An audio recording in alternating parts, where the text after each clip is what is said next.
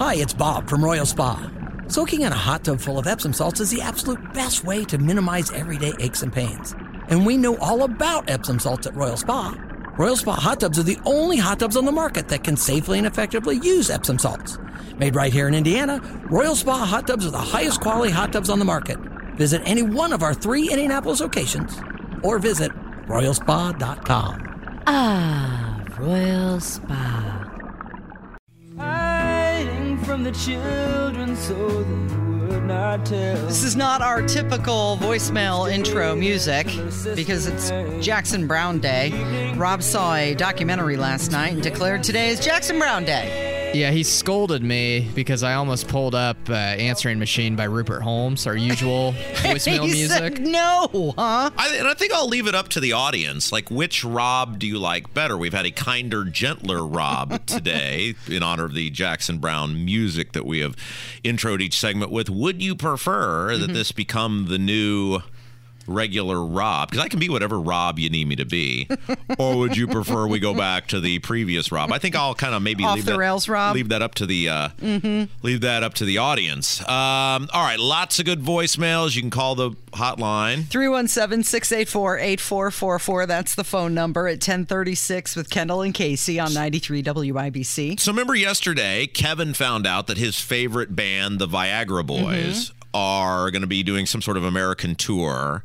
And the closest place they were going to be is in Chicago at a place called the Salt Shed. Yeah, the Salt Shed. Which absolutely sounds like a location the Viagra Boys would be playing at. It also sounds like the place where Leatherface kept his working tools in uh, in Texas Chainsaw Massacre. And we said, Kevin, you totally have to go to that. Yeah. Kevin, however, noted that is indeed his father's birthday, and Yeah. so he would be suspect to or hesitant to mm-hmm. skadoodle on up to Chicago on his father's birthday. A listener has a possible solution for this. I heard you talking about the concert in Chicago on the 24th of February and thinking that your dad might not want to go along. You know, don't, don't count your dad out. He just might might enjoy it, especially since he said he likes the music. That very same night, me and my boy are going to Chicago for an EDM concert. Uh, I'm 51, he's 31. We even got matching shirts. Perfect. Maybe a little crazy 51 going to an EDM concert, but you know what? I can't think of a better way to spend my weekend than traveling to Chicago with my boy and do something fun. Yeah. I'm not going to be here forever, but I guarantee you he'll remember that night long after I'm gone.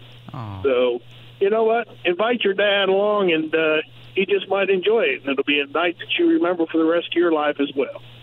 Have a good day, guys. I like that. Yeah. Give him the option. Yeah. Yeah, I think that's really cool. Uh, yeah, I'll invite my dad, but I have had the conversation with him before about going to a Viagra Boys concert, Mm-hmm. and he said he probably it probably wouldn't be his scene. But- you never know. It's his birthday. Maybe he wants to tear it up. Yeah, we'll see. Yeah, Mm-hmm. maybe we'll. Uh, well, he doesn't drink, so we can't really pregame. You can though. Uh, I can. And you have a designated driver with you. Exactly. yeah. Well, we'll- we'll see. I'll, I'll ask him about it tonight. there you Okay. go. Perfect. Re- report back tomorrow. We want to know his answer. This is what we do on this show. We bring Antagonize? We bring people together. we bring families together. He does have a point though, because like I had mentioned earlier, you know, I went to the concert with my daughter. So Yeah. Blink 182 is Blink 182 one of my favorite bands? No. Will I remember that night forever? Yes. Yeah, I mean, I- I definitely think there's value to that experience. Yeah, absolutely. All right, we got a call about Gun Baby. Oh, boy. Of course, Gun Baby. The uh, while the name Gun Baby is interesting, the actual s- circumstances surrounding it are horrific. That Mm-hmm. Yeah. child in uh, Beech Grove who was uh, on live on on patrol live is the name of the show now. Mm-hmm. Brandishing a weapon that had been left out in the open. It was a loaded gun. However, it was not. There was no bullet in the chamber, thankfully. And this child was, you know, people were fi- filming it. They called 911, thankfully. Police came. The child was filmed. Uh, So one of the neighbors got a video of it, of the f- child firing the weapon. There had been a bullet in the chamber. It would have gone off. Uh, got a call about Gun Baby. Hi, Rob and Katie. I love your show. Fan for three years. But I wanted to make a comment on the gun baby um, situation. I uh, I feel like common sense is completely lost anymore. I just wondered who would sit there and watch a video while the baby was doing that. I'd say he was three, four years old. Who could sit there and watch that happen without trying to trick that little boy into putting that gun down for a snack? I mean, come on. They sat there and watched the little boy pulling the trigger. I don't know any mother that could sit there and watch that, or any person with a brain. And by the way, the baby would win. Joe Biden sucks. Thank you, and I hope you both have a nice day. I love you both. That's why we, we would pondered the question about who could better use a firearm. Joe ba- Biden or gun Or baby. gun baby.